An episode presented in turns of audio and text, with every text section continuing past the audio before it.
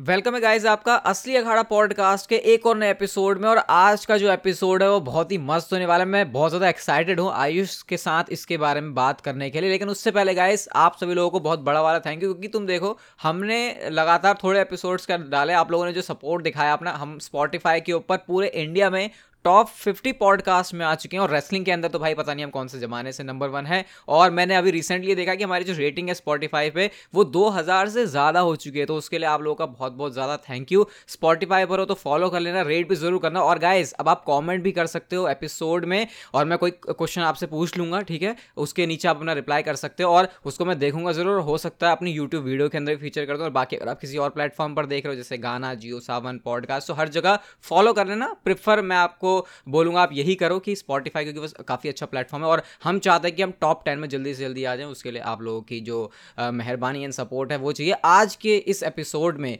Wins McMahon ने W बेच दी है। एंडेवर के पास जा चुकी है। मैंने अपनी वीडियो के अंदर, अपने चैनल पर डिटेल में इसको डिस्कस नहीं किया तो आज इसके बारे में सारी पढ़ते खोलने वाले आराम से बैठ जाओ। अगर आपके दिमाग में बहुत ज़्यादा कन्फ्यूज़न है ना, क्या चल रहा है? विंस के पास है कि नहीं है? क्योंकि विंस के पास अभी भी डब्ल्यू के शेयर्स हैं। पावर भी है तो सब कुछ हम लोग डिस्कस करेंगे क्या हुआ कैसे हुआ क्यों किया क्यों हुआ और फ्यूचर क्या होने वाला है डब्ल्यू का? ट्रिपल एच के हाथ में या फिर विंस सुकमैन के हाथ में? बहुत ज़्यादा लंबा इंट्रो हो गया। आयुष वेलकम है आपका भी हमारे साथ मेरे को होस्ट और सबसे पहले तो आ, मैं इस सवाल से शुरू करना चाहूँगा आयुष से कि ये बिकने वाला मूव जो एंडेवर को बिका है वो बढ़िया था या फिर सऊदी अरेबिया के पास जाना अच्छा रहता? क्योंकि सऊदी अरेबिया एक अलग ही एक्सेप्शन नज़र आ रहा था पूरे खरीदने वाले लोगों में से। तो सबसे पहले मैं बोलना चाहता हूँ कि भाई फाइनली मेरी बारी आ गई बोलने की, मुझे अच्छा लग रहा है। ऐसा लग रहा था कि आज पूरा रोहित ने कंट्रोल टेक ओवर जैसे डब्ल्यू डब्ल्यू पे अब टेक ओवर हो गया, वैसे पॉडकास्ट पे take over but I think कि दिस इज़ मैं इसको इस तरीके से देखता हूँ कि अगर डब्ल्यू डब्ल्यू बिकी है किसी एंडेवर नाम की कंपनी को तो पर्सनल लेवल पे अगर मैं एज अ क्रिएटर यूट्यूबर हम बात करें अपने लेवल पे या फिर लोगों के जो कैजुअल व्यूअर्स हैं आई डोंट थिंक किसी को कोई फ़र्क पड़ता है कि कौन डब्ल्यू डब्ल्यू को ओन करता है उस पॉइंट तक। जब तक जो हम टीवी पे हर हफ़्ते देख रहे हैं, वो चीज़ बहुत बड़े तरीके से चेंज नहीं हो जाती। तो आई डोंट थिंक कि अब लोग सोचेंगे, यार विंस मैकमैन का शेयर कम क्यों हो गए? विंस मैकमैन अमीर कम क्यों हो गया? या फिर, अब डब्ल्यू डब्ल्यू का स्टॉक क्यों नहीं रहा मार्केट में?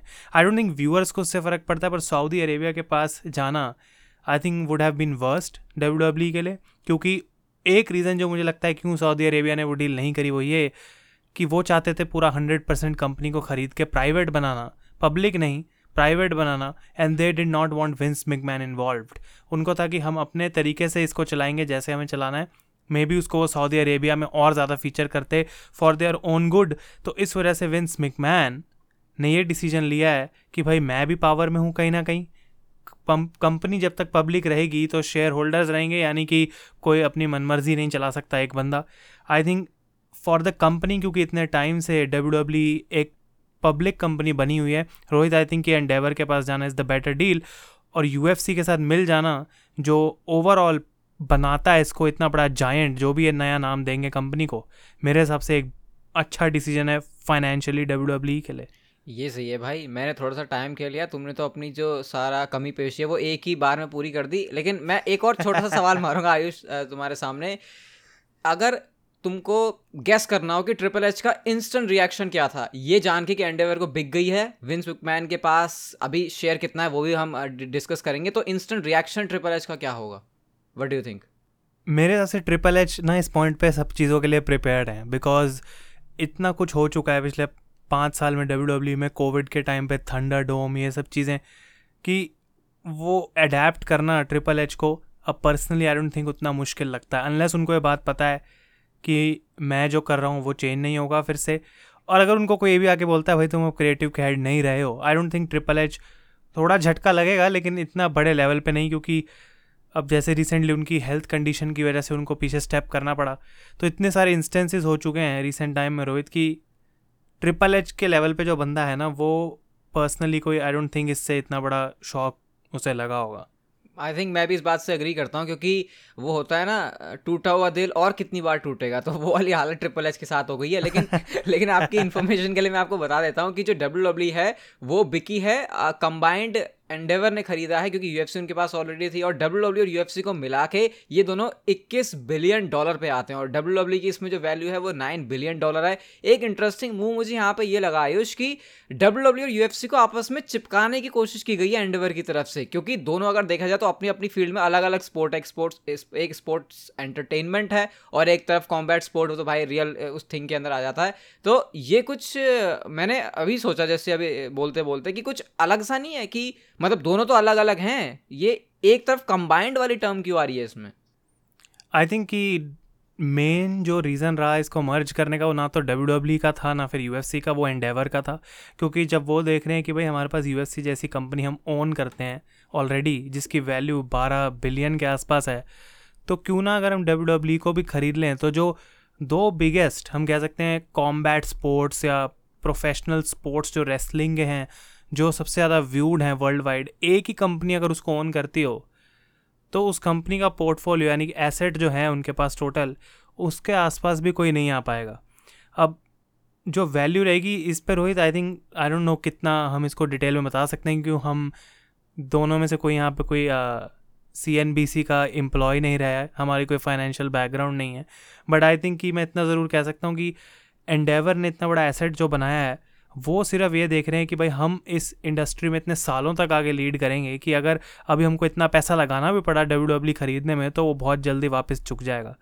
क्योंकि अब क्या करेगा कोई? अगर कोई कंपटीशन में आ रहा है तो क्या कोई कंपनी ऐसी क्रिएट कर सकता है जो यू और डब्ल्यू डब्ल्यू की कंबाइंड वैल्यू से भी ऊपर हो? बिल्कुल, यहाँ से मतलब जो मुझे समझ में आया वो ये है कि कंबाइंड और मर्जर करके जो भी हुआ ये, इससे जो है ना, वाट ज़्यादा पड़ेगा आपकी और भाई एंडोवर के पास इतने तगड़े दो हैं। और आयुष अभी हमको ये भी बताया कि खुद सीएनबीसी के साथ जो भी स्पोक पर्सन थे, उन्होंने ये कहा था कि चार से छः महीने के अंदर एक न्यू नेम के साथ स्टॉक मार्केट में लिस्ट होगी यूएफसी और डब्ल्यू डब्ल्यू मिला के, क्योंकि अभी W world wrestling entertainment blah blah blah करके कुछ है यूएफसी उस नाम से या फिर जो भी है, अभी कंबाइंड होंगे। तो यानी इसको एक साथ दिखाने की कोशिश कर रहे हैं, यानी कि हम एक साथ हैं। वो कुछ ऐसे ही है कि जैसे हमने बचपन में भी पढ़ा था कि ज़्यादा लकड़ियों को एक साथ तोड़ेंगे तो फिर इसको तोड़ने में मुश्किल होगी, एक आसानी से टूट जाती है। तो अपना जो वैल्यू है, अपना जो स्टेटस है, उसको भी बढ़िया दिखाने के एंडेवर ने ऐसा किया है। और जहाँ तक आयुष का सवाल है कि कोई और है ऐसा जो कर सकता है? तो भाई देखो, जब ये एंडवर और ये डेना वाइट ये सबने इस कंपनी को उठाया था तो ये चार बिलियन डॉलर के पास थी और अब इसकी वैल्यू जैसे आयुष ने बताया तो बारह बिलियन डॉलर है। डब्ल्यू के केस में भी लोग ये एक्सपेक्ट कर रहे हैं कि आज से दस साल बाद पता नहीं किस वो ऊंचाइयों पर लेकर जाएँगे।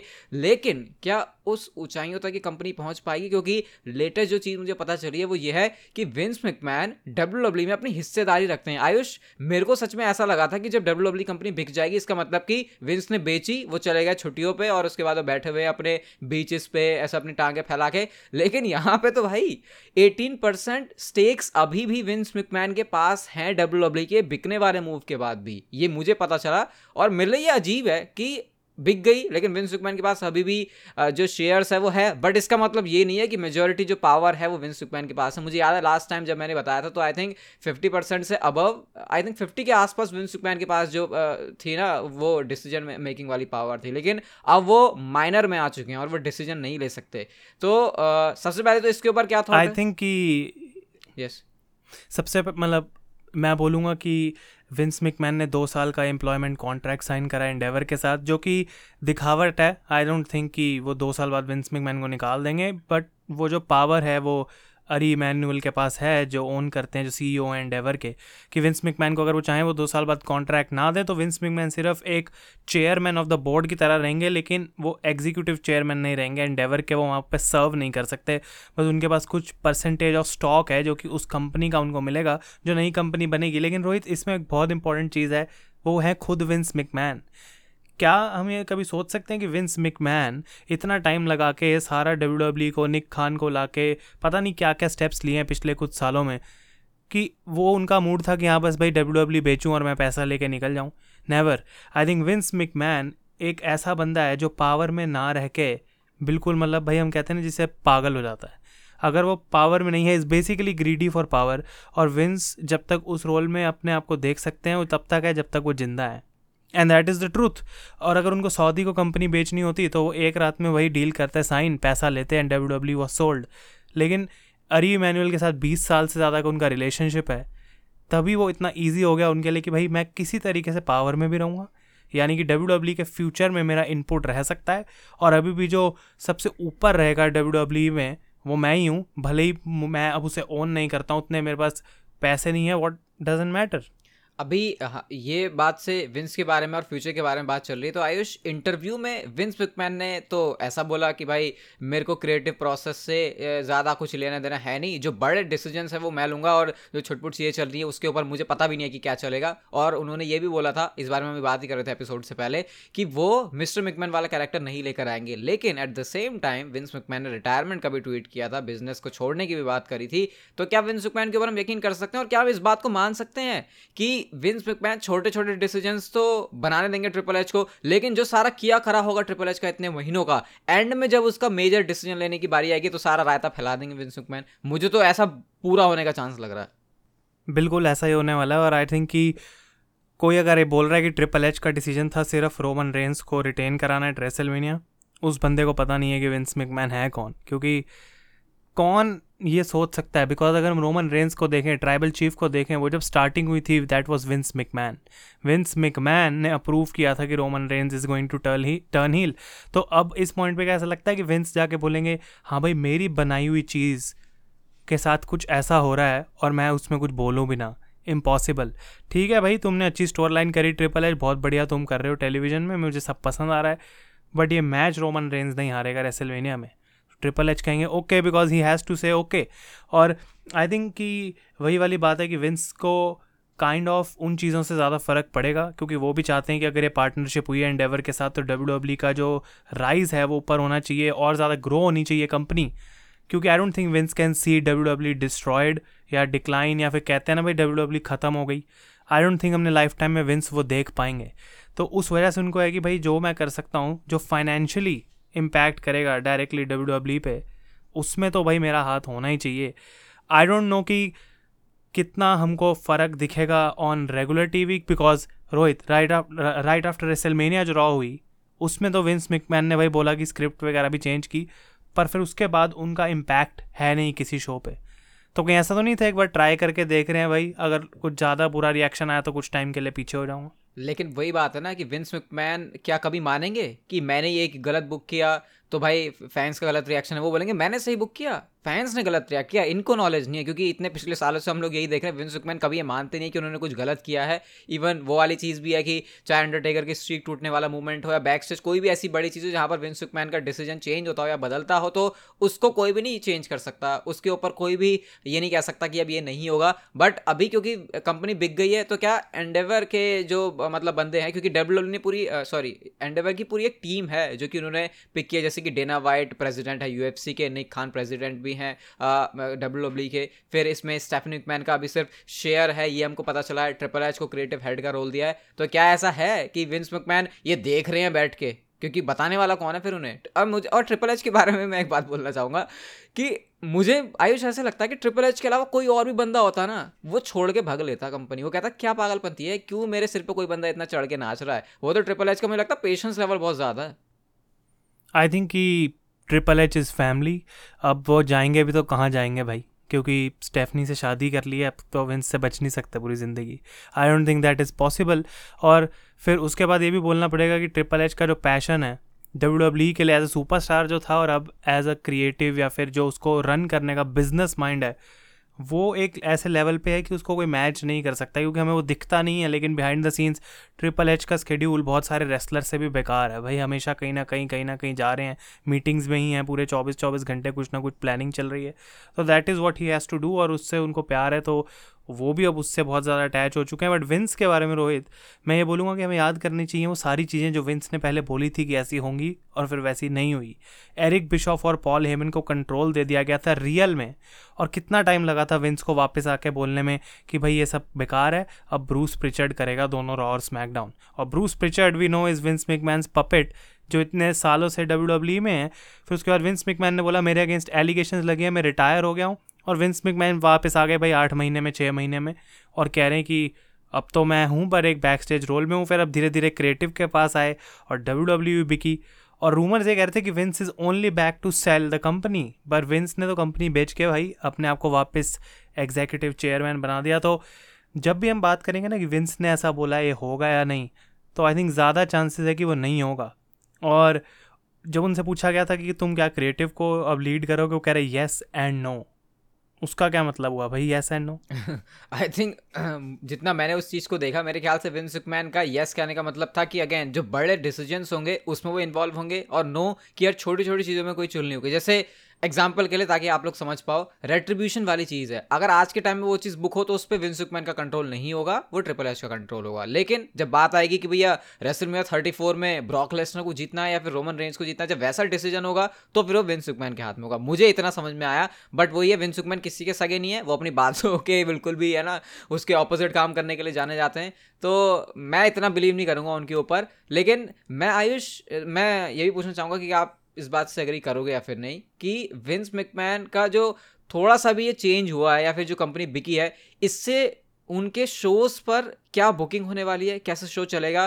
पहले के कंपैरिजन में तो बहुत कम मुझे लग रहा है कि उनका रोल होगा। और जब उनको लगेगा कि ये वाला शो तो मैं ही करूँगा, क्योंकि उनको पता है रो आफ्टर रेसलमेनिया इस शो को लोग याद रखेंगे उनको लगता है कि कोई मेजर चीज़ है तो उसमें आके एकदम से आके धमक के बैठ जाएँगे और फिर कोई कुछ नहीं कर सकता। ये मेरा मानना है, अगर मैं एक प्रिडिक्शन करूँ विंस सुकमैन के बारे में आगे के लिए।